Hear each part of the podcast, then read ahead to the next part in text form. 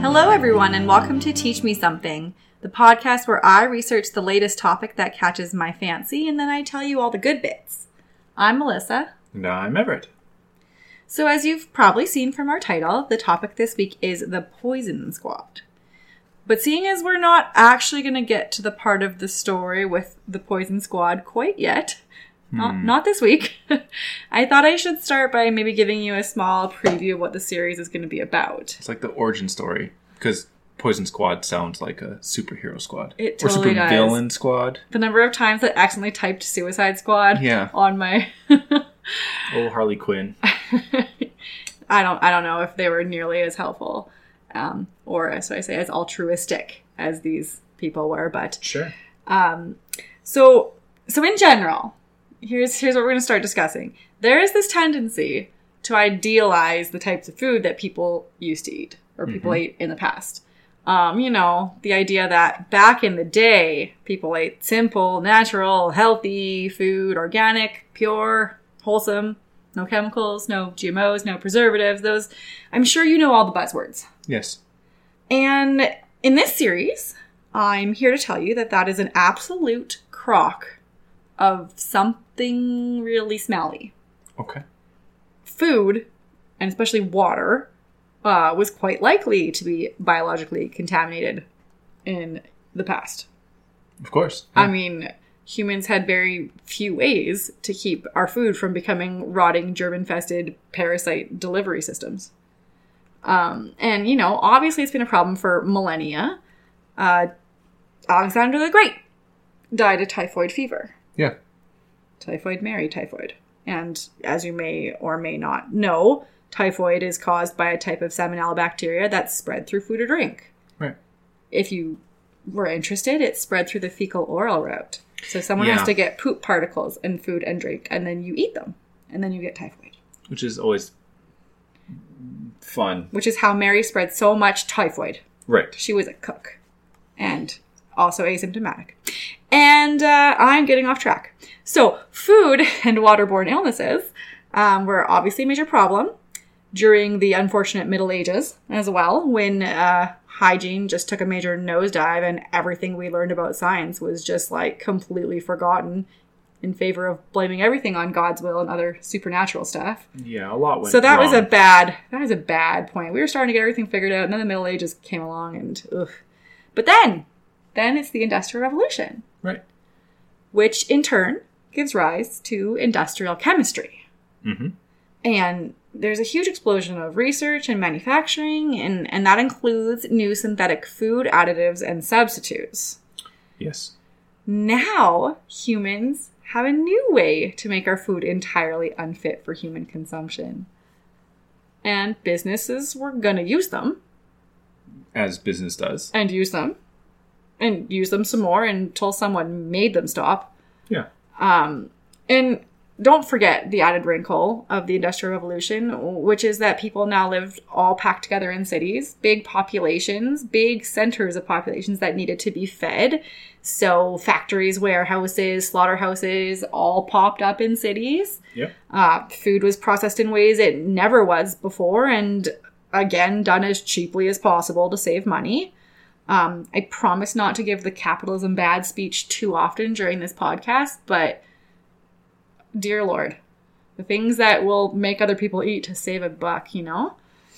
Uh, you know, and, and things were dirty and germy. Uh, Let's face it, the germ theory of disease wasn't really even a thing till the mid 1800s, and it wasn't well accepted until the late 1800s.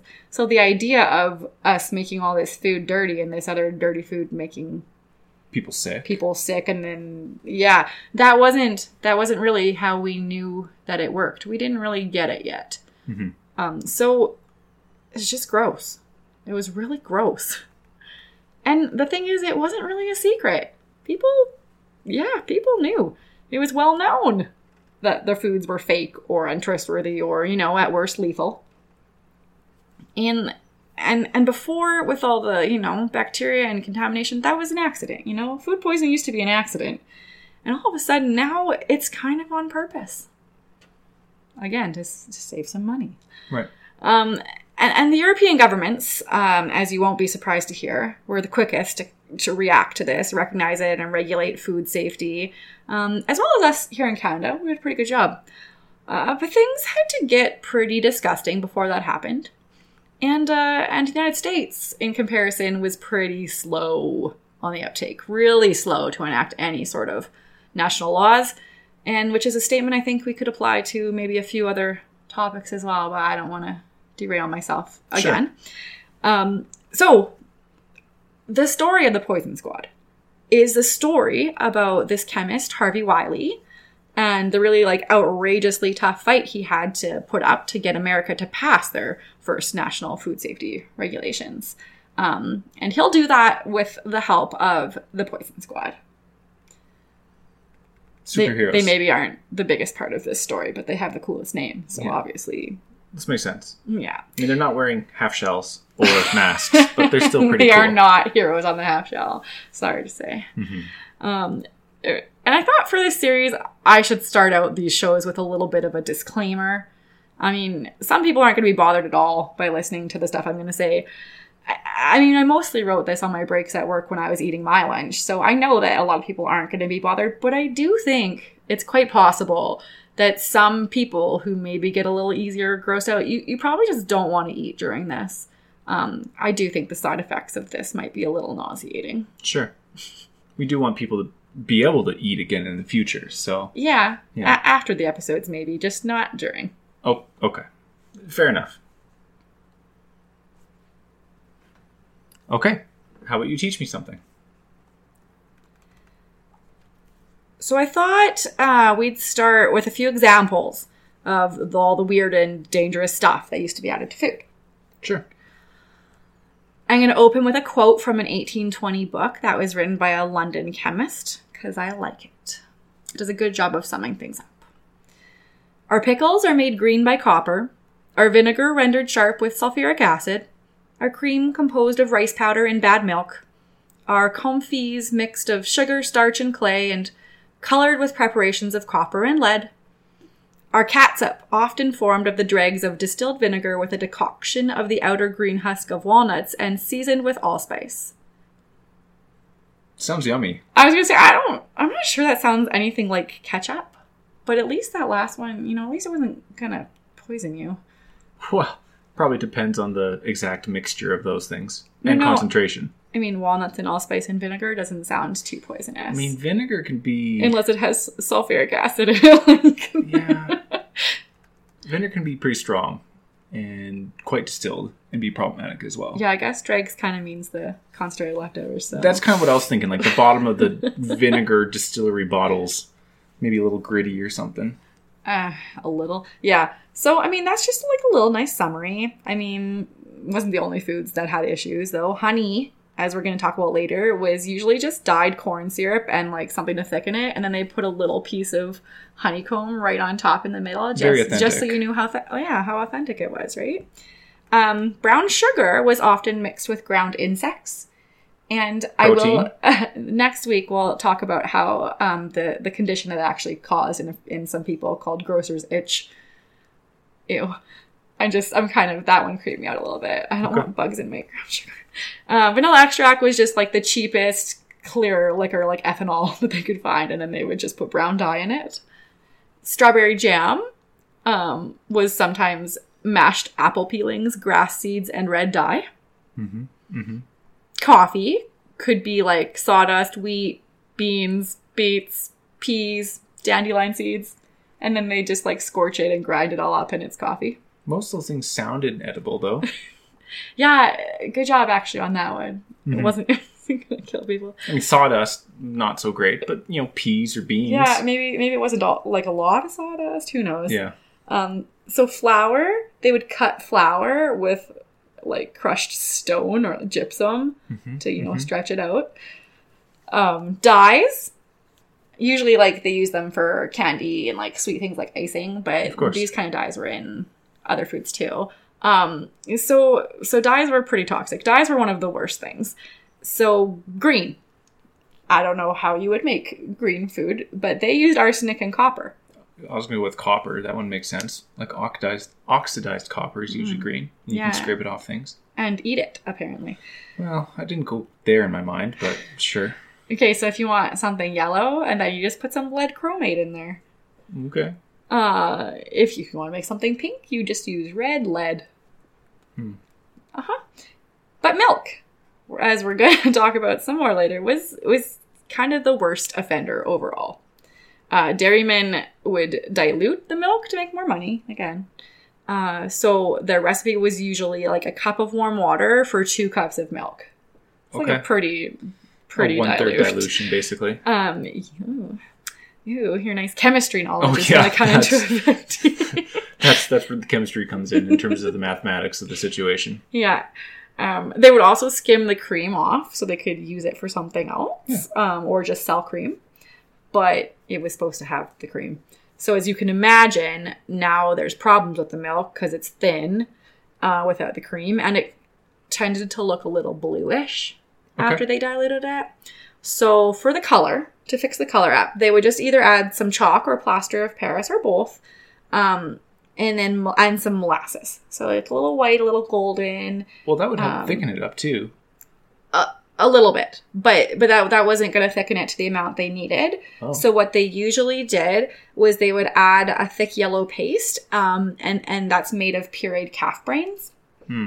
and then stir that all together. At least it's still cow. And at least apparently there wasn't a huge epidemic of mad cow disease from this either. So yeah, that's kind of that's lucky. good. Um, So, what kind of time frame are we talking about for those types of examples? Like early 1800s? So this would be things that occurred in the late 1700s. Like we're talking again after the Industrial Revolution. So Yeah. the late 1700s. Um, and and there's no end. There is no end date on Uh, this. We're going to talk about the end date But on the this. predominance of it. Um, so I would say early to mid 1800s in the civilized world, and then until, you know, you'll see with America, but it's gonna be a while, and it gets worse. This is not. It's get it gets worse. So, so what was the situation like in Europe? Let's start there. Um, because in Britain, they really hit their breaking point in 1857. There's years of illnesses and deaths caused caused by um, adulterated foods, and just to clarify, r- adulterated food is this is going to come up a lot. It's this not. word, It's not scandalous in the It's way that you might think. it's not having an affair. Um, just to clarify, it just it just means adding something to the food that lowers the quality in some way. Sure. So you know, dilute it, poison it, you know, those things. Mhm. Um. ugh. So the de- the deaths that they've been having in Britain were were mostly children because they were very heavily linked to these toxic dyes, and the toxic dyes were usually in candy, and who's eating candy the most is kids. Um, and and we also have to remember though that the only deaths that they blamed on foods were acute, like were sudden deaths. If you had been eating lead dye in your candy for a year and then you die, they're not going to blame that on the candy. So any estimates we have are going to be just vastly under um, under what was actually caused Yeah. caused by these things. So what happened in 1857? 21 people died in Yorkshire after eating candy accidentally tainted with arsenic trioxide. As our chemist, our resident chemist will tell you, you shouldn't eat arsenic, but you definitely shouldn't eat it as arsenic trioxide. Yeah. I mean, there are forms or compounds of arsenic that are bonded in a certain way that they won't cause you issues and could be ingested. Uh, are you sure you're willing to put, like, No, no. legally to put your, like, No, no, no. word on the line? Do not tell people to eat arsenic. No, don't eat arsenic. I'm just saying it can be bonded to things and make them less lethal. However, But we're not telling most you to eat forms of arsenic. arsenic are exceptionally, exceptionally bad. Yeah. So you may be wondering, as I was, how one can accidentally poison someone with arsenic trioxide. Well, it's like they're walking through the factory factory and they accidentally trip, and then poof, the bag of arsenic they were covering just went everywhere, Hmm. and you know, it was just an accident. Well, what actually happened here Hmm. was that the confectioner was trying to mix plaster of Paris into his candy because that's totally an ingredient that should be in candy. But, uh oh, At least it comes from someone France. sold him arsenic trioxide instead.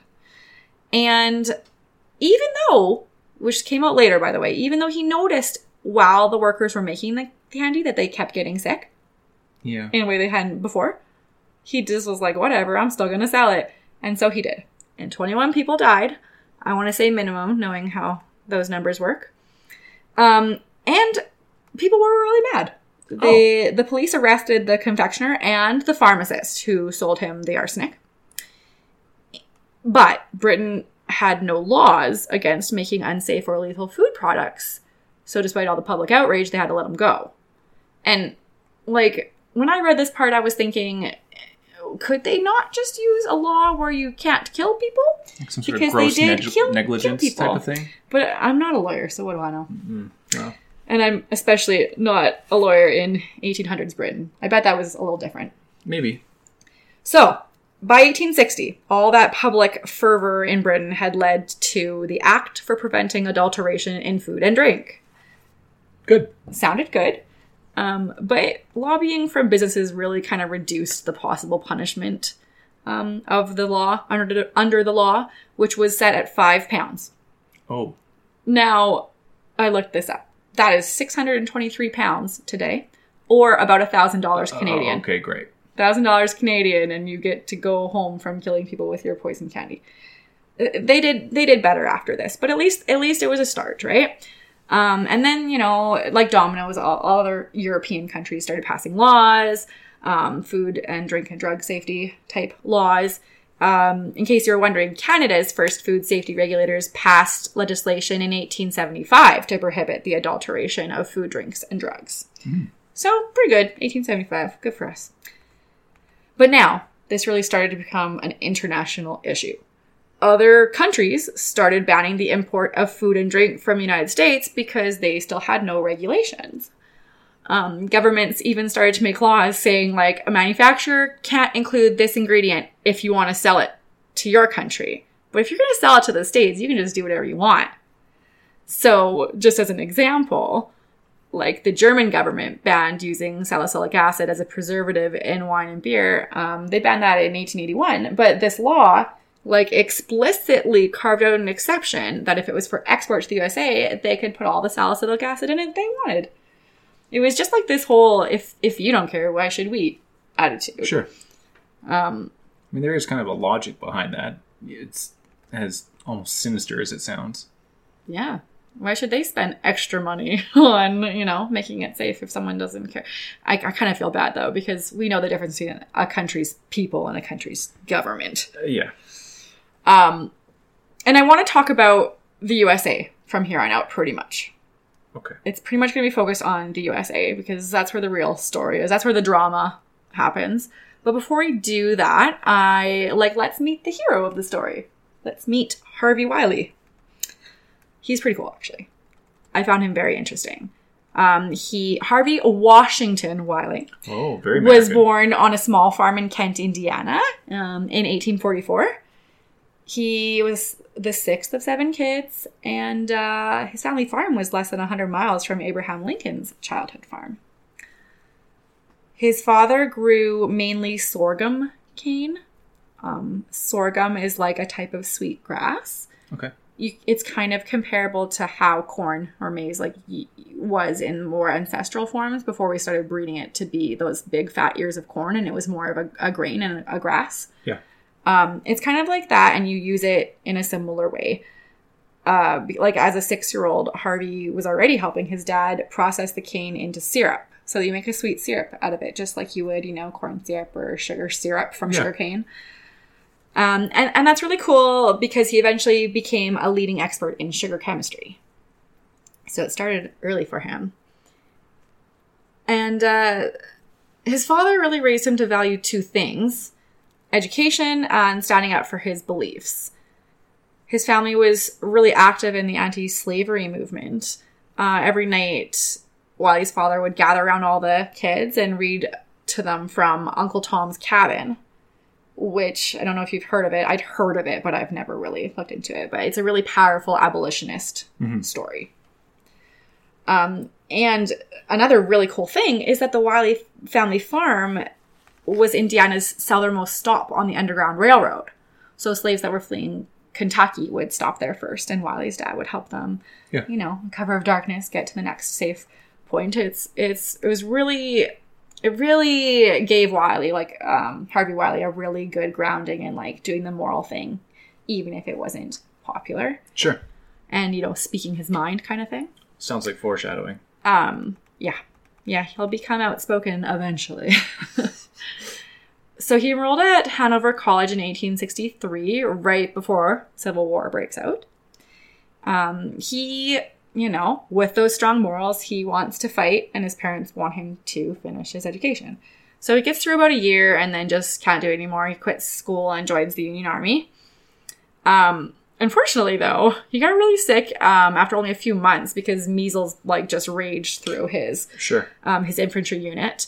He got he was dis- discharged to go recuperate at home. So he was really only in the war for a few months, but the whole thing kind of really made him interested in studying medicine. Okay. So the next stop for him, he got a BA and an MA from Hanover in uh, 1867, and then got his MD in 1871. Um, but he really quickly decided he didn't like caring for sick people. Hmm. The science he was cool with, the people, I don't know, like this just was not his cup of tea. So um, he, did, he got a job teaching high school chemistry. Okay. I yeah, I'm not. It kind of seems a little random, but teaching, I guess, goes with his his values, Yeah, why not? and he loved it. Like he really loved it. He appreciated the quote nobility and magnitude of the field of chemistry. Okay. And so now, Everett, as a chemist, I'm going to give you a second to speak to that. Did you feel nobility and magnitude when you studied chemistry? I'm kind of wondering what Well- what that means. I mean, when you study the noble gases, that's noble. And in terms of, you know, magnitude, I would say it's on the level of like atoms. That's the magnitude of it. So like Or the small scale. because they're really small, or like immense because they're so important.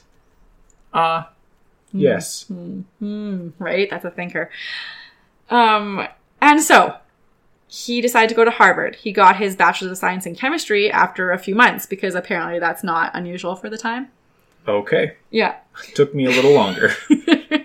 yeah, but you didn't go to Harvard, okay? So Oh, Harvard would have been makes easier. I get it. Okay, good. I don't know, something about Harvard. And then in 1874, he became Purdue's first and only professor of chemistry. So, you know, he was really foundational. Like, he really got in at the ground floor. Um, so, the interesting parts that actually pertain to this poison squad is the next thing he does is he takes a working sabbatical to the newly united German Empire in 1878. They were the global leader in chemical research. And somewhat ironically, he actually studied under a guy um, named August Wilhelm von Hofmann, who was just renowned, famous, famous chemist. And I say ironic because he was the discoverer of formaldehyde and the developer of several industrial dyes. Hmm. And these were things, specifically things that Wiley ended up fighting against later, being Sure. put into food. Just because you invent something doesn't mean it's your fault when they put it in food. Of course. All right. So now we have a little bit lay of the land. We've met the main character. I think it's time to dive into the situation in the US. All right. So the first real attempt to pass national food safety regulations came in 1879. It's still like 27 or 22 years after Britain, right? Well, Britain, no, Britain, 57? Britain, Britain was 1860. But like I said, that wasn't a great law, and it took the you know Sure. it, okay. It right now it's four years after Canada passed our first laws. Great. Okay. um, this would have been a fine time. I don't think anyone would have made fun of them if they if they if they got it done in 1879. Um, so a Virginia congressman introduced a bill that would have banned interstate commerce in any chemically altered food. B- but like, man, that bill died so fast. It became really apparent the US government was not interested in dealing with this issue yet, nor would they be for almost three more decades. Great. So in 1881, Harvey Wiley had his uh, first foray into government work. The Indiana State Board of Health asked him to examine the purity of some commercially sold sweet things like honey, maple syrup, that kind of stuff. And he used a special instrument called a polarimeter to evaluate his samples, which, by the way, he had to buy himself with his own money while he was in Germany because uh, Purdue told Wiley it was too newfangled and fancy to ever be necessary. And, you know, they weren't going to spend money on that Of course. technology. Newfangled technology. Anyways, his results showed that almost 90% of commercially sold honey and maple syrup was just corn syrup and dye. 90%. So he also found there's lots of contamination from the manufacturing process too. There was copper, which is probably from the mixing tubs, and charred animal bones from charcoal filtration, Okay. And also sulfuric acid. I didn't really get a explanation on how that got in there. Because someone tripped and fell and spilled the acid in there. Yeah, there is a lot of tripping going on back That's back the in the best day. explanation of how these things got into the food. So, so Wiley publishes this report with this information, um, including one of my favorite lines. I'm going to quote here. Most honeys I've tested are entirely free of bee mediation. I thought that one. was pretty smooth. Yeah. Um, Wiley thought the beekeepers would be really thrilled at this news. Like it exposed all this fake competition, and so maybe their honey could sell for the proper price now if people knew maybe it was real honey. But they were really mad. They were like openly hostile as a group. They called his report Wiley's lie, and they made a huge deal about it in the papers. Um, and I guess some of the honey producers were worried that it would just damage their reputation and no one would think any honey was real, and that's why they were mad. But um, as Wiley said, it has become obvious that there are beekeepers who have not, as of late, been bothering to keep bees. So I'm thinking some of them saw a shortcut, Profit again, margins. easy way to save money, and uh, yeah, so they were not happy with our Harvey Wiley.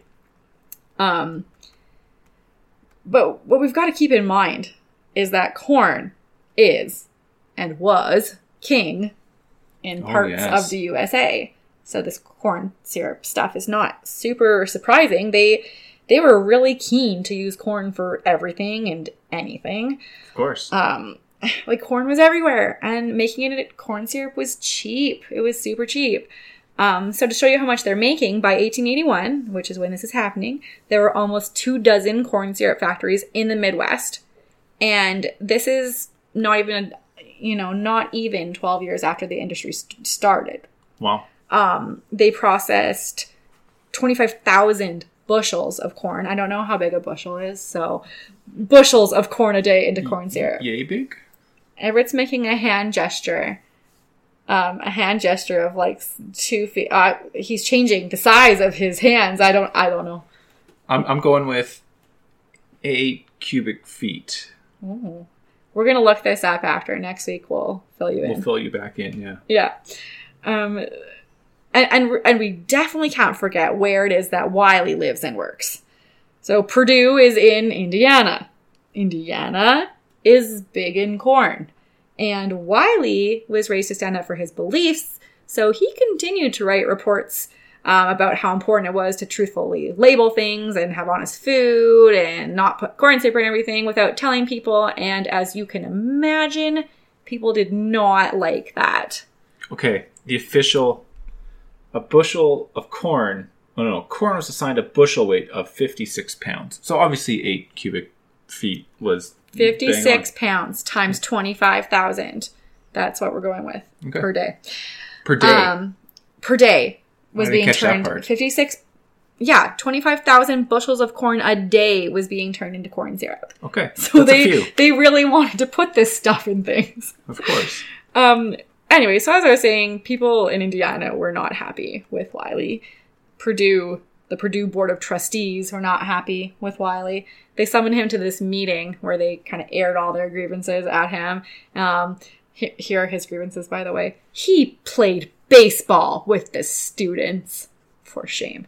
He rode Yeah. a bicycle to campus. Oh boy. He wore shorts while riding his bicycle. I was going to ask if that was during the bicycle riding.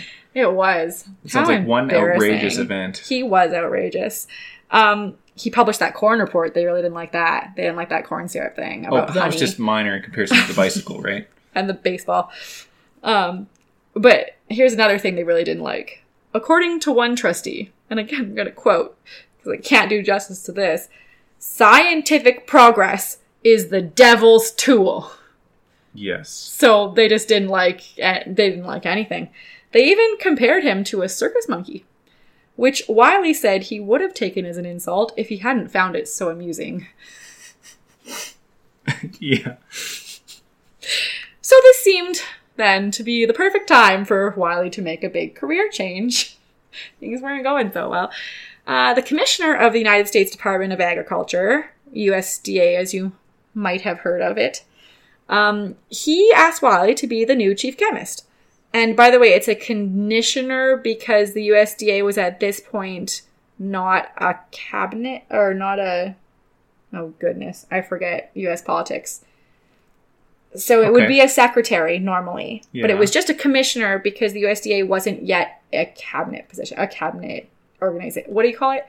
I don't know. Okay, U.S. politics are not my forte, you guys. We'll get to it later. Um, so he asked Wiley to be their new chemist, and he was really impressed with Wiley's ability to evaluate all sides of an issue and come to rational, unbiased conclusions. And he was also really tired of his current chief chemist calling him an imbecile in the press all the time. So That win-win. Tends win-win. to wear on people. Yeah. Um, and, and Wiley's first major project with the USDA was to undertake a series of investigations into food adulteration. Okay. So here's kind of the beginning of this. And his boss recommended starting with the dairy industry. And the dairy industry was a good place to start because it was just absolutely disgusting Adulterated. and disgusting. Just Okay. just disgusting. Wa- Wally's boss asked him to look into into dairy because mainly because of this new product that was flooding the markets, which was margarine, Okay. butter substitutes in general. Um, but the issues in the dairy industry did run much much deeper than that. So everyone again capitalism um, everyone's looking for a way to use all of their waste Of course. to make money. They want to sell their waste to make money. Yeah, because if not, then waste becomes an expense line. If you can turn it into a revenue line, that's a double And that's win. all that matters. hmm So here okay, so distillers, whiskey distillers. Here's what we're gonna start with. Um again, they use corn, right? They do. So whiskey distillers kept dairy cows. Why do they keep dairy cows, you may wonder? Because they want to do something with the swill, they call it. Yeah. That is the byproduct that is, well, not byproduct, that is just left over It's just the waste. um, after making whiskey. Swill is mainly just sugar and alcohol, Sh- corn sugar. It was it was corn, Mhm. sugar and alcohol. So cows apparently should just eat this, and only this. apparently. And if you think that sounds like a terrible idea, it it, it is. Um, they also generally kept the cows crammed together in a dark, dingy urban warehouse. So they tied them up. They couldn't move. They fed them on this swill. Uh, didn't feed them anything else. Uh, and and there was like clouds of flies in the warehouse so thick you couldn't see. There was maggots crawling everywhere. The cows were knee deep in their own feces. Um, they led horribly disgusting, miserable lives.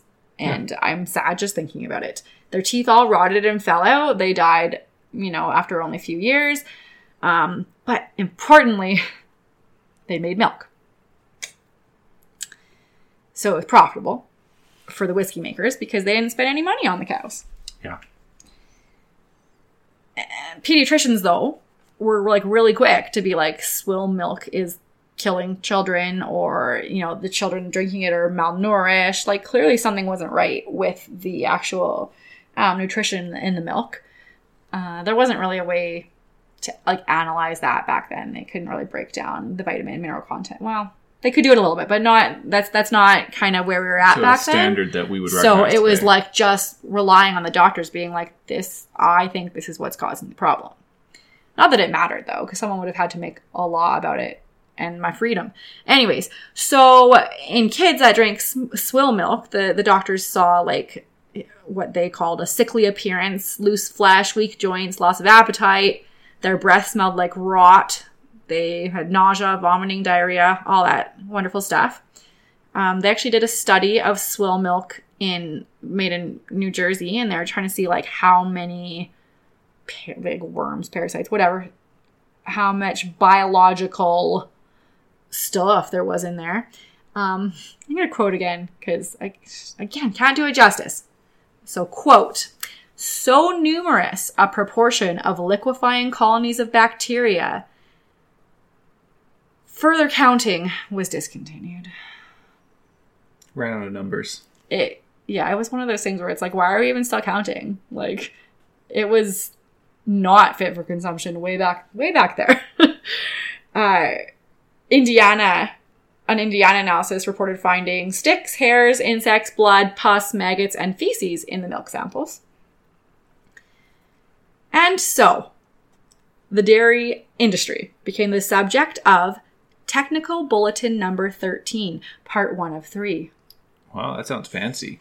which just goes to show you that chemists might be good at science, but their naming skills could use a little work.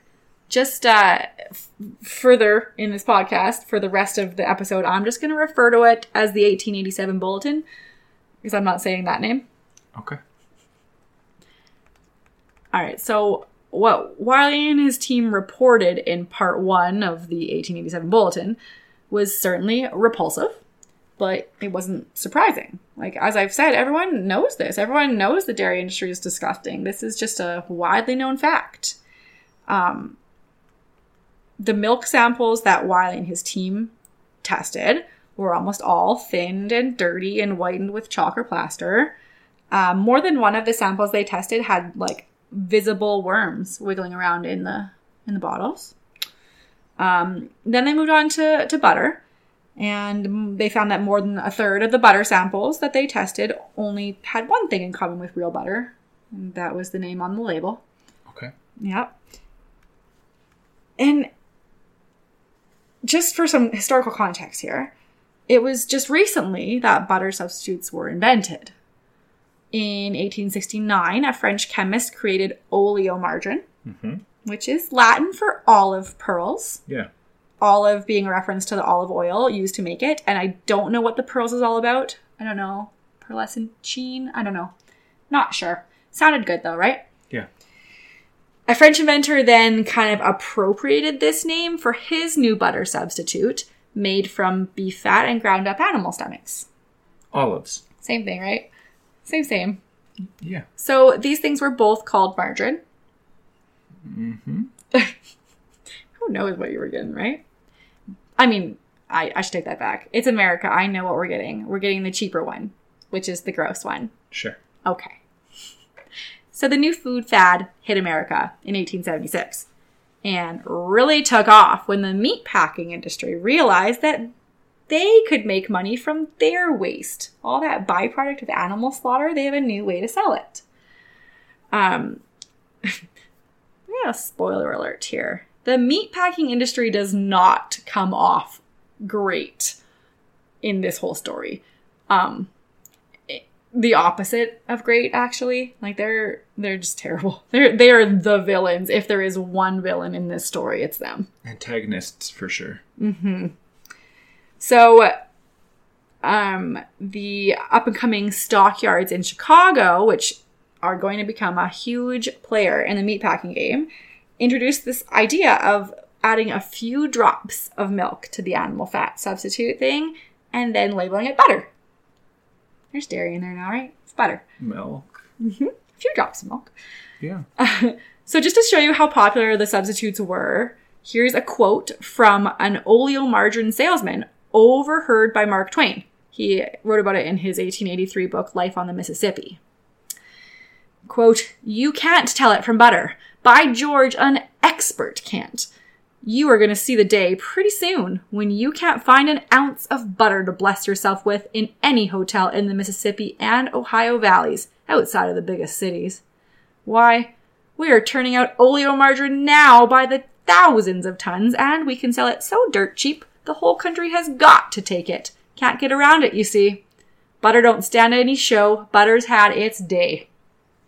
And quotation. This guy was fairly confident.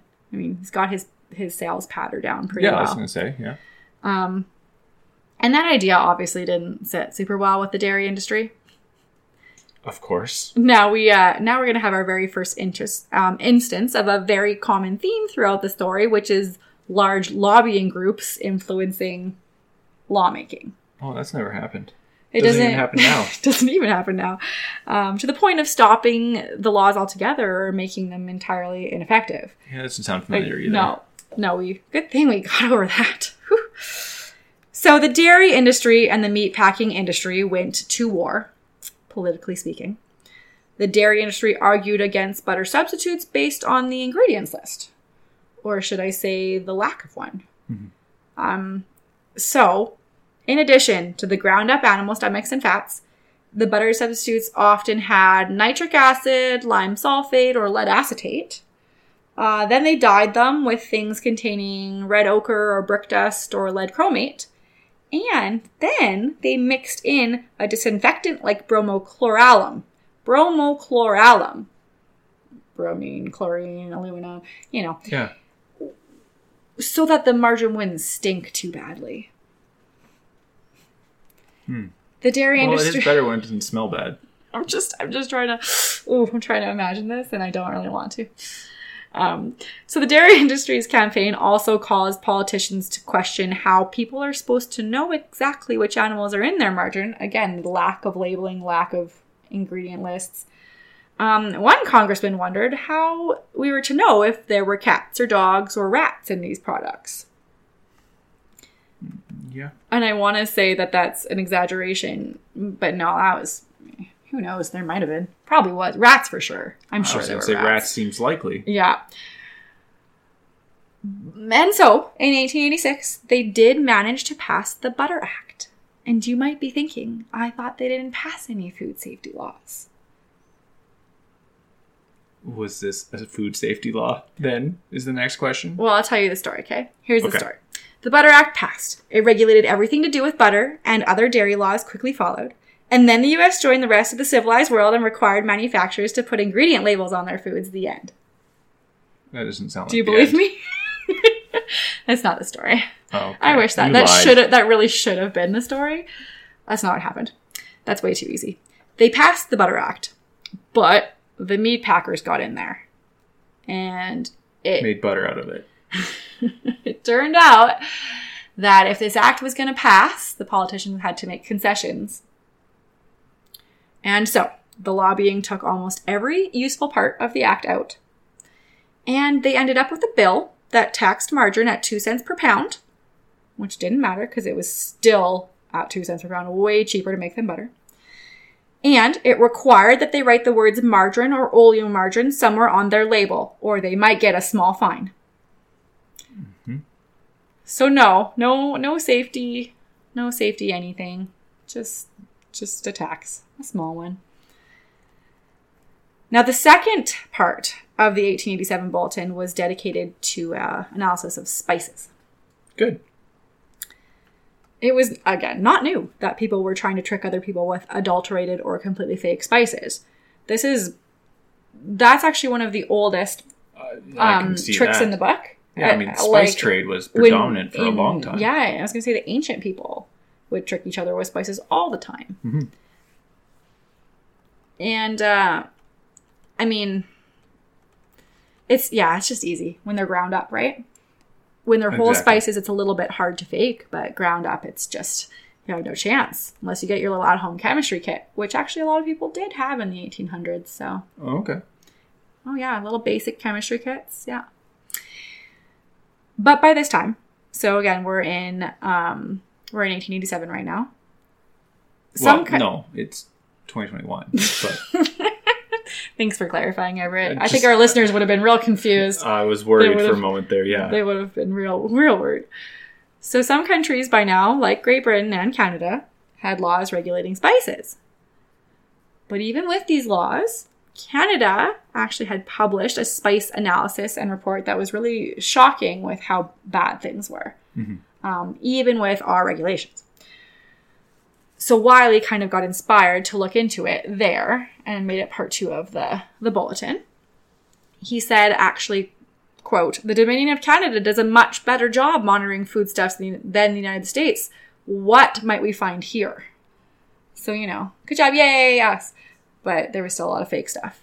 And, uh, and here are the results, okay? 100% of the dry mustards they tested were adulterated or completely fake. Uh, some companies made it by dyeing flour and gypsum yellow with a coal tar dye containing benzene Great. all of that sounds really safe, right? Coal, tar, benzene, flour. gypsum. That's true. The flour won't kill you Good. unless you have celiacs. Um, 92.5% of all spice was adulterated or fake. 83.3% of cloves, which were faked by burning seashells. Seashells. Yeah, burn seashells and grind them up. That's cloves. Huh. 55% of ginger was fake. Um, do you want to know how you make fake ginger? I don't know. I mean, Sally's already out of her seashells for. No, you need some more shells. You okay? Okay, you need shells, you need some like cracker dust and maybe some ground up wheat, and then you like dye it with some like red clay. I don't know why red doesn't make sense. Ginger's not red, but um, Okay. but that apparently made fake ginger. Sure. Some manufacturers used a bulk approach for their frauds. Oh. There was, for instance, a company in New York that made peppered mustard, clove, cinnamon, cassia, allspice, nutmeg, ginger, and mace. And their strategy was they bought 5,000 pounds of coconut shells every year, ground them up, and added them to all their spices. Just to, you know, dilute them, you know? Yeah. Yeah. Um, black pepper was usually just charcoal and sawdust, and, and that had been a well known problem for a while in the markets. But when Wiley and his team tested them, they actually found some more. They found sawdust, cereal crumbs, gypsum, potato scraps, hemp seed, an astonishing extent of powdered olive pits, walnut shells, almond shells, sand, soil, and more. so that's black pepper for you. Okay. Um, but black pepper was somehow really popular. Like it was like the hot spice to use all of a sudden. You mean the hot Kinda sawdust to use? Yeah, I was gonna say I don't know how. How did everyone love this thing that tasted like all of what I just mentioned? But it Maybe was. all that stuff has a great flavor. Here's the thing: We're it may not out. be safe to eat, but it sure may We're taste good. clearly missing out. Yeah. Um, God damn all the government interfering with my freedom to Eat sawdust. I was gonna say they don't though. They just interfere with my freedom to sell it. Um, That's true. That's true. because pepper was so hot, there was a company trying to capitalize on that, and they made up this. They made up this spice called, um, uh, what was it called? I have to find it in my notes because I lost it. Oh, it was just called pepper dust. They named it pepper dust, and so a bunch of companies started manufacturing pepper dust. Um, it was marketed as like pepper light, you know, and it was sold. It was sold really cheap. Like, if you do love pepper, but it's too strong of a taste for you, try our pepper dust.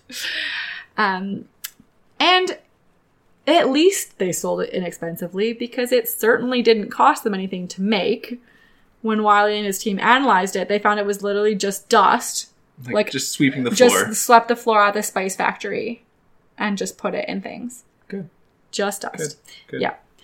Um, by the way, the chemist on Wiley's team that wrote this particular spice report, he, he had it in his final draft, and then he promptly asked for a transfer to a different section because this food analysis was too disgusting for him to possibly handle any longer. Yeah. I think that's so funny. Um, so now we come to the third and final part of the 1887 bulletin, which was devoted to alcoholic beverages. Okay. This particular investigation was included in the bulletin because some people were starting to worry about the salicylic acid that was being used to preserve wine and beer.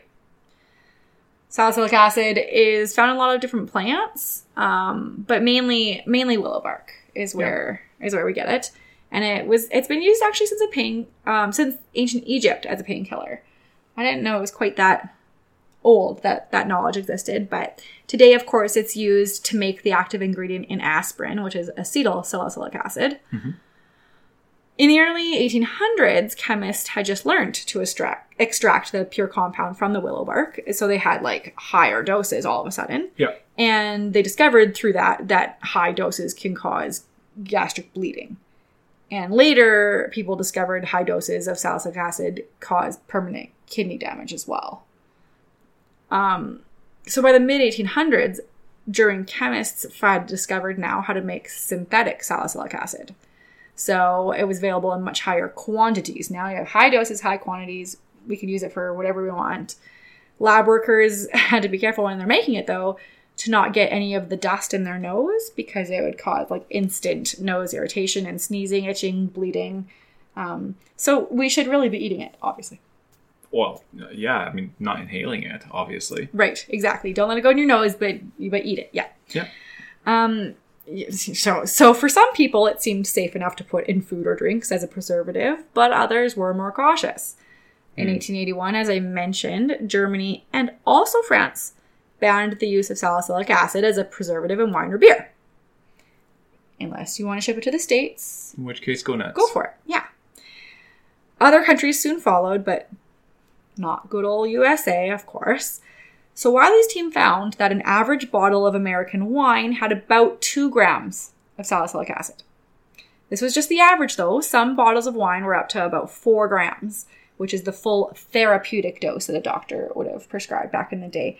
Um, but just for reference, I looked up the the toxic dose of salic- salicylic acid, um, and it's about 500 milligrams per kilogram. Um, Okay. So if I'm just trying to ballpark figures to ha- help people understand, that four gram bottle of wine would be a possibly lethal dose for a baby. Not that babies should be drinking full bottles of wine. I'm just trying to kind of. Like one glass Um, max. I'm just. I'm just trying to. I'm just trying to show you uh, how much. Like that's a lot, and and we have to keep in mind that it was being found in more and more products in the grocery store. So maybe your bottle of wine only has four grams, but then you ate, you know, whatever for breakfast that has salicylic acid, and whatever for lunch that has salicylic acid, and whatever for dinner that has salicylic acid, and then you drink your bottle of wine, and you just had so much salicylic acid. yeah. Plus, you got to think that there's been days when people, even back then, have decided to go binge drinking and drink a couple bottles of wine. Right. And the average bottle of beer was 1.2 grams of salicylic acid per bottle. Yeah, that's still a lot. That's so much. but at this point, Wiley still refused to make a definitive statement about salicylic acid. He he really his biggest goal is he just wanted a law making uh, mandating truthful ingredient labels. He he was more concerned about that at this point than what was in the food. He he wanted everyone to know what they're buying. He didn't want people to be tricked anymore. Um, but this kind of finally started him thinking that what good is it to label the ingredients if there's never been any real research done to say if the ingredients were safe? Like, what's the point in saying, by the way, just so you guys know, there's 1.2 grams of salicylic acid in this bottle of beer? Uh, Who knows what that means, right? Right. So, for the first time, he became interested in the idea of human trials of salicylic acid. That was his first thought. And, and maybe other preservatives after that. And he's just wondering, like, would this be possible? Yeah. How could we do this? How can we figure out what the effects are? How? Ethically, practically, how? How can this be done? Um, and unfortunately, that's where we're going to have to to leave it for part one of the Poison Squad because there's so much more awesome and not at all disgusting things to come. I can't wait to tell you about how gross the meatpacking industry is. Mm, that's good. Um, Everett, I was just thinking to myself that I've been really engrossed in this for a while and I'm really interested in it and I think it's super cool. I'm not sure if my passion will um, be shared by, by everyone, but do you think that you learned something new? Yes, and my mind's been thinking now since about halfway through about what kind of you know business we can make around something that's awesome, but should then just be in like essence or dust form. Um, are we going to be in a factory where we make something else and then just sweep up the dust and say it's Yeah, I'm just gonna find out what's Okay. awesome, and then we sweep up the dust around it, and we like can go sell to a that. Lego factory and sweep up like all the Lego scraps And then sell it as Lego dust. Sell it as Lego dust. People love Lego. yeah, I love Lego. I don't know what they're going to do with the Lego dust, but So, They'll- if, they'll so if you way. start seeing Lego dust being sold within the next few weeks, then someone stole our intellectual property. that's right. Please sue them. So we're going to come back next week and tell you all the gross stuff that people did next. Thanks for listening to this episode of Teach Me Something. I'm Melissa, And I'm Everett. and I hope you learned something new.